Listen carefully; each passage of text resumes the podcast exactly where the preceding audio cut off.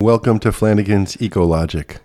I am your host, Ted Flanigan, and this week we're going to be talking about community choice aggregation with Beth Vaughan. She's the executive director of the California Community Choice Association, what they call the voice of community choice.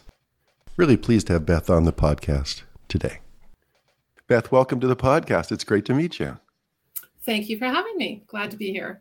Yeah, really, really pleased. And, and what is on? I've already introduced you as the executive director of the California Community Choice Association. What are you working on this week? What's hot right now? Wow, what isn't hot? Uh, you're, you're going to hear the air conditioning running in the background. I think we're headed into another heat wave. Um, just got off the phone with the governor's office as we prepare for the heat wave last September here in California over Labor Day weekend we had um, uh, incident that went on for quite a while, Thursday through to the following Tuesday. And so we as community choice aggregators are on call to help out um, with shifting load um, of our customers, both um, um, residential and commercial.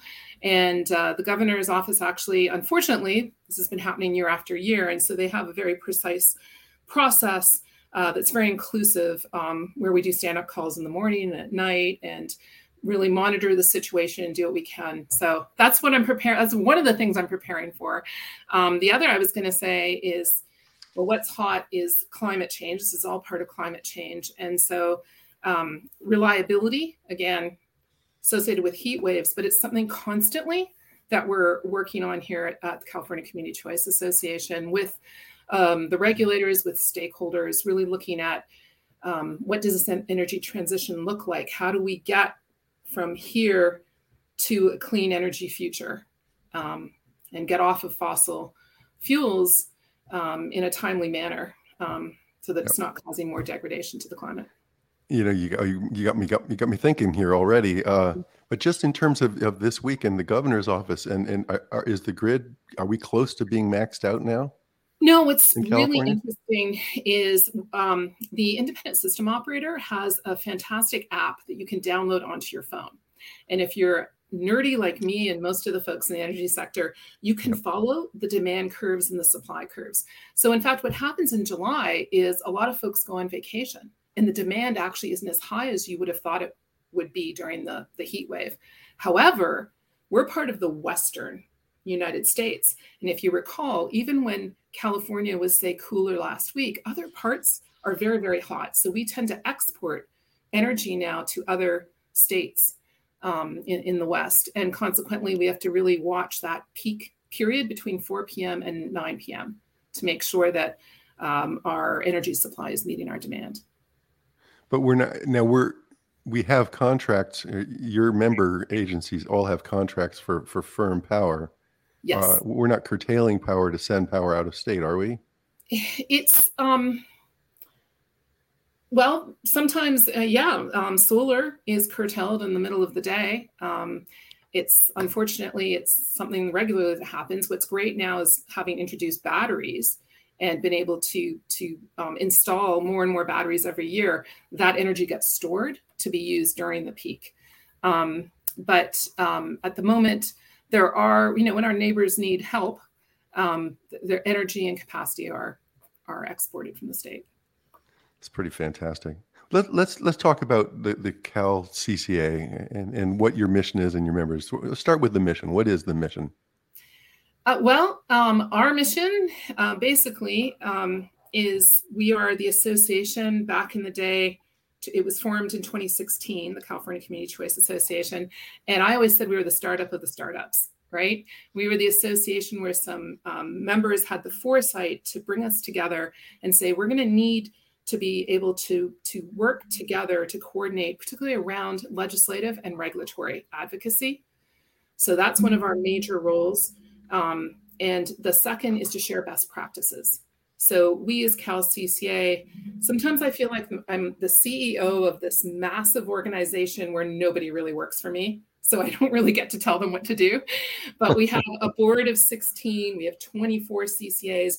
But below that, I have to tell you, I have 12 staff committees now could be regulatory, legislative, marketing, procurement, general counsel, um, you name it. We we've grown as they have grown, and in any one day, we have over 400 people touch the SharePoint that we operate to be able to access agendas and committee meetings and white papers that we pull together. We have these committees and then we have tiger teams. And don't ask me why they're tigers they all want to be tigers. Um, but we'll we'll work on some of these very complex issues facing the state and facing the ccas yeah that's really great we've had we've had Ted Bardacke on the podcast and we and i had karen karen burns also from san diego who's, right. who's a dynamo is there a national association? I mean, CCAs are across the country, aren't they? No, it's, that's a really, really good question. Um, so, not yet. Um, I have to admit, they brought me on in 2017 to be the first executive director, but to build something from scratch. So I had my head down, focused on California, some really big challenges in the regulatory environment at the time. And um, for the last six years, I feel like the focus has been very internally focused on on California, where we've gone from a few hundred thousand customers to now over 14 million customers. So over a third of the um, uh, folks here in California, the population of California is served by CCAs. So that's been a um, to do that. It's been building it, you know, brick by brick, the foundation, um, right up to I think it was this past January we published um, uh, a set of guidelines for the CCAs around model practices. It could be finance, risk management, procurement, governance, that sort of stuff. So we've been very deliberate. And now I finally feel um, that it's time to look outside of the state.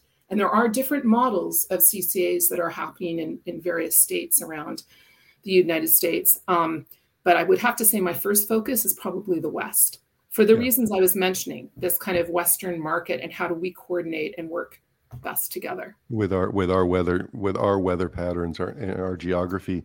Yeah. You know, you mentioned uh, one third of, of Californians now are getting their power from a community choice aggregator.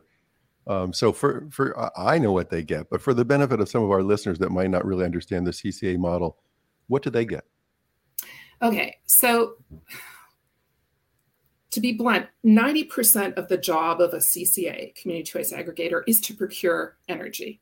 That's what they've got to do for their for their customers.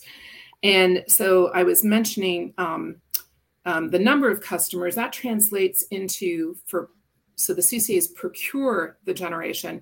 Um, we've done over 12 gigawatts, so that's with a lot of zeros on it, of new clean renewable energy um, and storage, clean energy storage um, in since CCAs were first started in 2010. And that represents over $15 billion worth of investment. So that's primarily what a CCA does.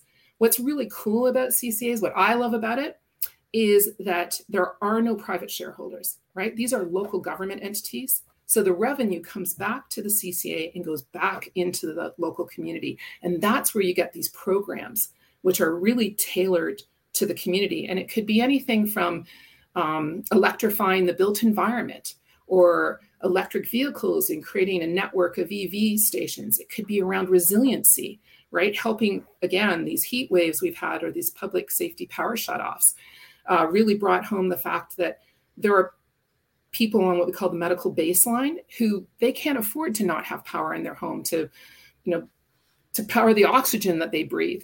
Well, the CCAs, right, because they're very focused on their communities, they get to know their community, they have the stats around their community. Um, I know of, of those that that have have brought um, local generation, solar and storage to those individual homes, or even if necessary, a backup generator of some sort. So it's what I love about CCAs is it's local. The local community determines what programs they're going to have and directs that funding into those programs. A lot of it is outreach for low income, for you know making things accessible like EVs, right? Well, not everybody can have a Tesla. So how do you go about creating those subsidies and those incentives?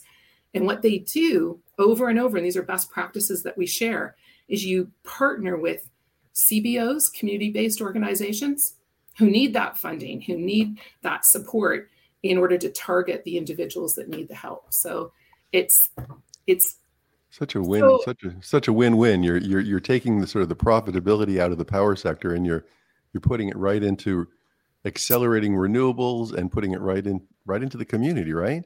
That's exactly it. That's exactly so, it. So why wouldn't why wouldn't every why, what about the other two thirds of Californians that aren't in in CCAs? Well, to be fair, so one of the um, designs of the model is CCAs can only form in the investor-owned utility space, their footprint, and that's been traditionally 75% of California's retail sales has been. So that's by by stat by statute by government by statute. statute. Absolutely, the, the other the, the munis are the munis are exempt from this. Correct. There are sister organizations, right? But they're vertically in- integrated, so they do not just mm-hmm. generation but also the distribution system, which we do not. And I would have to say that originally there was a lot of tension between the IOUs and the CCAs, right? As the CCAs were launching and you're taking away yeah. our business and yeah.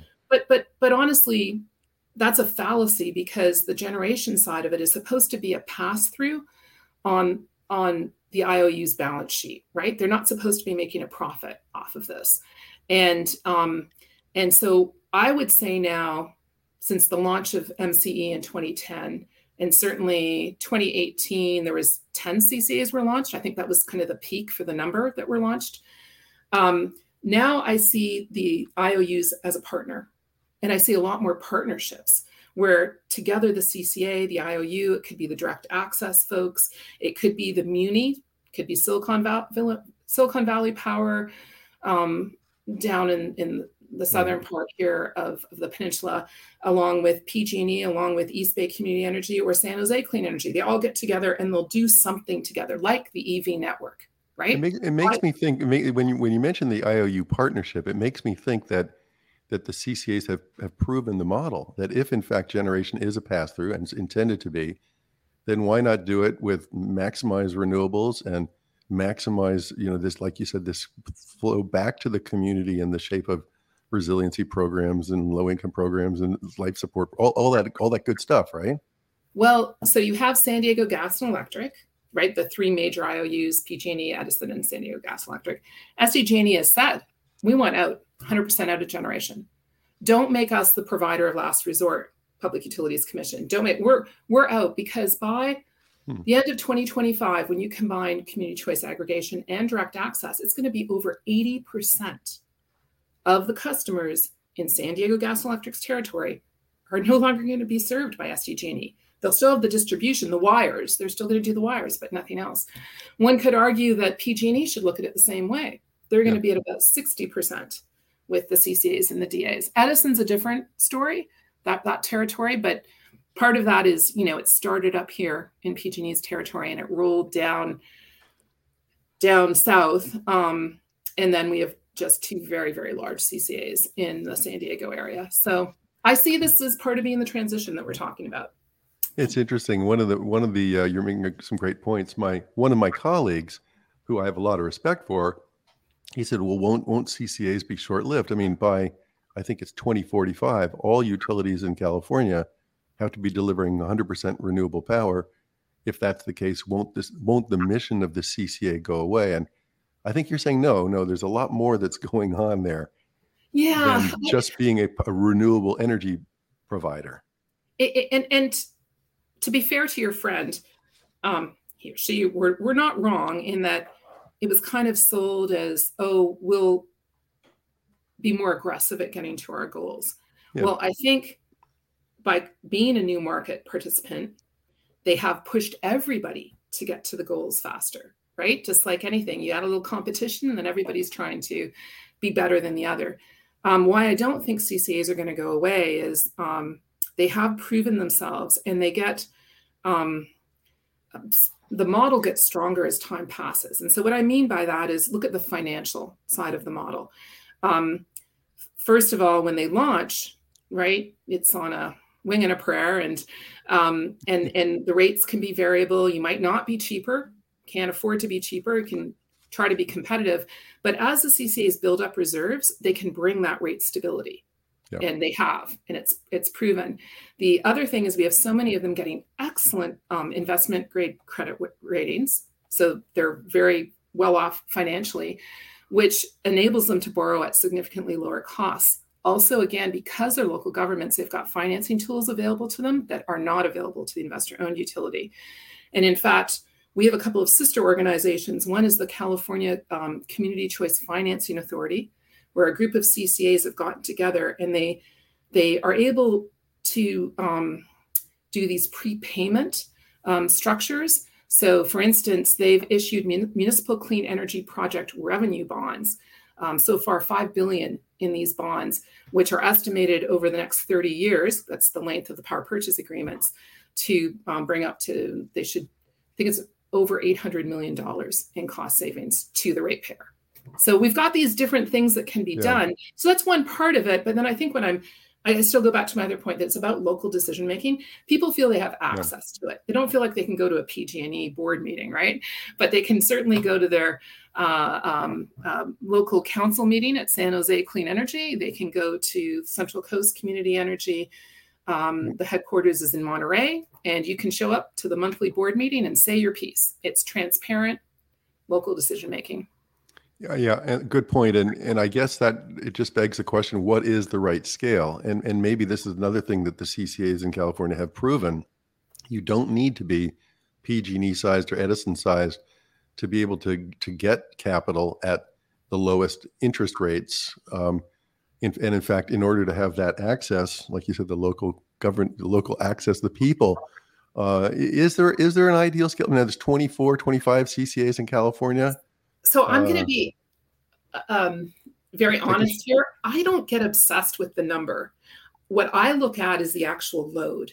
So yeah, 24, 25. If you're mm-hmm. small, we have a structure. If you're a single city as opposed to a joint powers authority, we have a model where you can be part of a larger JPA authority.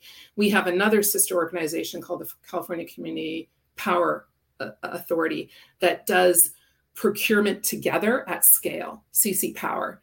And what's kind of cool about them is they try to do um, go into emerging technologies, so like long duration storage, right? It's not your standard solar and um, storage.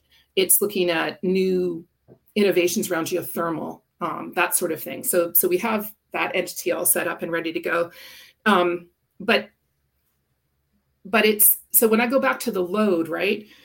What we're seeing now is um, the last new CCA to launch was um, EPIC last October. I'm trying to think what Palmdale, sorry, the city of Palmdale. Um, I don't see new ones um, next year. What I see are expansions. So what happens is a city or a county decides to join an existing CCA, and that's what creates. That's why the load keeps getting larger and larger. So are you saying that if a single city or is there is there a load threshold that you need to have to, in order to form a CCA? Hmm. I don't see it in the POUs, and I don't know yeah. that there is for a CCA. Yeah. Um, and, and as you said, they can always aggregate together with other, like like the mini munis do or the micro munis do, I think as well. There are, you know, now that we're this, you know, several years into it, like I said, we've built up that foundation. So there are structures to support the single city small yep. um, CCA. Um, yeah. What about what what programs are you most excited about? You mentioned uh, some energy resilience. You mentioned some some of this you know support medical medical support, but um, uh, and I talked to Karen Burns Karen Burns about workforce development uh, in San Diego, which I thought was fascinating. What what are what are some of the programs that you're most excited about? That your I feel like out? you're trying to make me choose between my children here. oh, I'm sorry. I'm not trying. who do I who, do I love better? Um, well, uh, then you, then I would make you say you like Ted Bardacke's program because we work for the Clean Power. Well, we also work for East Bay Community Energy on the resiliency side. So. well, and and resiliency is a great one. So so what I'm going to do is I'm going to um, number one, I think they're all awesome. But what I really love about the CCAs, and I don't know if this is an ethic of local government, but we share our successes and our failures with each other. So somebody might start a program and it doesn't work. So let's share those results. We do green bag webinars internally uh, regularly, a couple every month with topics like that to share. Well, how did you do this? How did you get credit ratings? How did you um, how did you start your EV program? Why don't you have the subsidy program anymore? Oh, it's because you were successful or because it didn't actually target the right people. Um, and and and so it's all you know super interesting. What we've done on our website is we've created a page where we look at some of the different types of programs, which helps other CCAs get a flavor and a taste of what each other does. We highlighted in our quarterly newsletter. Um, and then what we did this past year is we actually created the Community Impact Awards, and we had people submit under the headers of equity, decarbonization, and resiliency, the different projects that they had. And I'll tell you, I am never going to be a judge again because it does force you to choose between your children, which is very unfair. Um, but what came out for all of us is um, the top three. One was Peninsula Clean Energy, and it was around those outreach grants that I spoke of because they really have become a template for other CCAs about how to work with community-based organizations. And, and all of these programs had, could quantify the different the, the difference that they'd made in a community and what they had actually done to um, ensure equity, right? Yep. To yep. address decarb.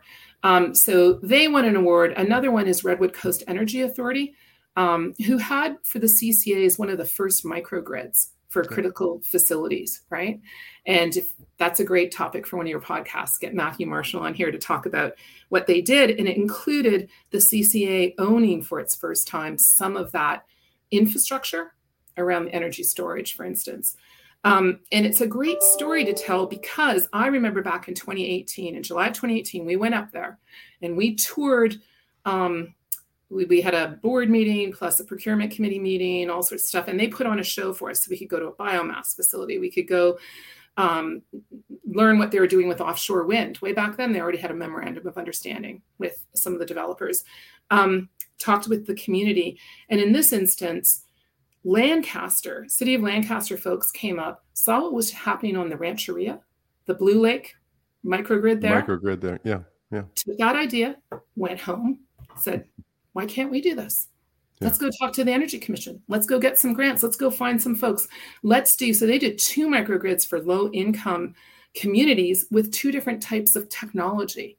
And so to me, that's like, that's what I love. So when you're asking me, you know, that just story comes to mind because it really shows the ethic. It really shows what I think makes uh, CCAs unique and how they they it really is about enabling a community and a large community to move forward. The last one I'll mention then is Sonoma Clean Power was um, given the um, Impact Award for decarbonization, and that was to go with the Advanced Energy Center.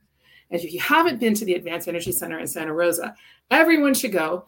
And what I would love, my vision is that every community, or at least every CCA, will have one of these energy centers in their community. It's right on the main street of Santa Rosa, right where they have the farmers market on a Saturday morning. You can walk in the doors and you can go from station to station and look at what do I need for my home? How can I be more energy efficient? Um, what is a, a, um, a, heat exchanger? How does that work? Oh, induction cooking. Oh, I really love my gas stove. Oh, wait, you've got chefs in here showing how induction cooking works, and I can smell it. How awesome is that? Oh, you've partnered with the bike folks that um, have their store right, the retail store right behind you, where you give um, incentives for electric bikes so you can bike to work. Right there's, and and they'll help it, it, all all you have to do is be a Sonoma Clean Power customer, and they'll do um, um, the billing on your on on your bill so that it um, they can make it manageable and financeable. And uh, I think for a long time there were no interest rates involved with the loan. So it's this kind of hands-on. You know how some people learn audio. What is it? You're going to help me with this. Um, visually, audio, and kinet- kinetic. Those are the three different forgotten the three different ways that we all learn. And with this one, you can put your hands on, you can touch it, you can feel it, you can talk to people, and you can check out the, the induction ovens with um, pots and pans to go yeah. home and play with yourself. So and interactive. To me, it really, really has brought it home. It's made it. It's we've gone from theoretical. I mean, really, unless you've seen a contract for a power purchase agreement, it's very hard to conceptualize until they actually build the project and you go out and you kick the tires and you say oh this is how it works. You're a great you're a great spokesperson. I, I, love what you said i love what you said about the camaraderie i think that these ccas are developing. It's it, there are these new organizations and there's a camaraderie like you said the sharing of the program ideas. I also love what you said about a green bag webinar. I've never mm-hmm. heard that term but i might steal that we've just got a few more minutes. I always it's always fun to talk about where people are coming from, where their you know, their background. So, born and raised in Guelph, Ontario, is that right? That is correct. You even okay. say it correctly. Good for do you. Do I? Do I? Early, early influencers. I mean, what was what were you, what were you doing as a kid? You know, um, outdoors. Outdoors. You know, outdoors. you you are raised in Ontario. You're a canoeist, right? You go up canoeing in Algonquin Park. You become an environmentalist. You know, even if you're a farmer, it's it's what you do. And my town of Guelph was a pilot for different types of initiatives like recycling. I remember growing up in the 70s mm-hmm. having a, two clear bags. The blue one was for recyclables and the white one was for compost. And if you didn't get it right, they didn't pick up your garbage. So it goes way back. What what took you to New Zealand? I'm fast forwarding a little bit. Was did you sure. do part? Go ahead. Yeah, yeah. So I was working for Agriculture Canada, and I could see my future, the two point what four or five kids in the white picket fence. And I had a conversation with one of my professors at Queen's University in Kingston, who was from New Zealand, who'd worked in Nepal. He was a soil scientist, and he said if I was going to go anywhere for graduate studies, I would go to New Zealand because there's so much there to study. So I applied, got in, and off I went on my world adventure. And what was your what was your major then? So, physical geography, I had worked hard in my undergrad to put together what is now, you know, a, a degree at most universities where you combine science, economics, and people. So, it's the combination of how, what is our impact on the natural environment and what is its impact on us, and how do we do it economically as well? What's right. the financial implications? And then you stayed, it sounds like you stayed in New Zealand and you worked as a staff member for somebody in the New Zealand parliament and you were working on climate and energy issues. Is that? Exactly. So I went to New Zealand to do my one year master's degree, stayed for 13. I'm a citizen of New Zealand, but I was being funded by the largest government department in New Zealand, the Ministry of Works and Development, and it disappeared halfway through my thesis. The check kept coming every month, but they were gone. And so hmm. you just met me. You get, I ask a lot of questions. And um, it led to this amazing reform they were doing of all of the government of New Zealand. And then on top of that, they reformed the legislation that governs. So I was um, working on the Resource Management Act of 1991. And um, during that time, what we did is repealed over 200 acts of parliament and amended many, many others. And the whole purpose of the act, and it was way ahead of its time, was the sustainable management of the natural and physical resources, and physical is defined as including the built environment. It was a bipartisan effort. I was um, there as the advisor of the implementation of the act. Um, and with that, then kind of went out on the world stage to talk about it. So, to the United Nations Earth Summit in 1992 with the Minister for the Environment, um, to talk about how we were implementing this and this different way of looking at things, including the one thing I love about New Zealand is the Indigenous people. So we incorporated into the act the principles of the Treaty of Waitangi. So, hmm. you know, they they have um, a closeness with the natural resources and um, a spiritual way yeah. about them and and that was very much a part of my my job was interacting took maori languages the whole bit Really? Maori. Okay. I've been there. Mm-hmm. I visited. It was fascinating. What um what brought you back to Well, well came to not not back to Canada. You came to I think California next? I am married an American, oh, much that, to my mother's chagrin. No. um, I met my husband there. He worked for um, the for Air New Zealand. Um, and eventually my boys were born there. I have twin boys. Um, and we hit a point where part of the Air New Zealand was selling the part of the company that he worked for. And we had this big conversation. You know, we need to come back, look after family, um, aging parents, and said, oh, we'll just come back for four years and then we'll go back to New Zealand because we love it here. And of course, that's not what happened. So um, I um, have been here now for over 20 years. It sounds like a lot of that was uh, working for BV Consulting. Yes, I'll tell. All right, I don't know if I want you to put this on the on the podcast, but honestly, I came back and I've never encountered something where you have at will employment. I thought that was crazy. You don't have that in Canada. You don't have it in New Zealand. And I thought, oh well, all right, then I'll just work for myself. Um, and so I started my consulting company and I focused on public policy in all different areas. Um, and I worked with nonprofits, private sector, public sector, did work uh, for various agencies in Sacramento. Um, and I, a lot of it was focused on climate change, energy, water, um, but I also did work in the areas of goods movement and transportation and also IT. It's a weird, hmm. I got into a project on sustainability indicators um, for California and then for the feds. And then out of that, my new best friends were all these IT guys and um, found that I really enjoyed it. And so uh, it's a little secret of uh, an area that I find really, really interesting and uh, full of potential is how says, to use says, says something about you too. That, that, that, that's a pretty techie, that's a pretty techie side of you of, of Beth, I think. I can um, get a little nerdy. yeah, that's, well, I guess you have to be. So uh, we're, we're, we're really at the end of our time, but but then you went, then you went, were involved with the California Cogeneration Council, I think concurrent with with that. Correct. And that, yes. that really kind of put you in this trade association mode. Was that mm-hmm. was that really the logical step to to come into this California CCA? Yes, I think that that I think I was asked to come in and I was actually asked to come in and evaluate what would it take to do a standalone association. I had a background both running an association for 10 years, but also I've worked with other nonprofits on bylaws and governance structures, that sort of thing.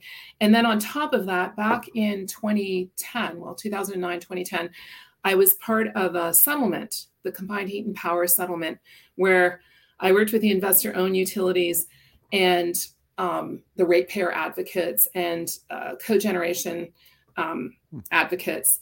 Uh, we actually counted, we had over 500 meetings um, where we worked together to come up with a settlement of how we would move forward. And I think that that is one of the reasons they were, the, the thought was, oh, you know how to work with the IOUs, right? Mm-hmm. You've got this relationship already.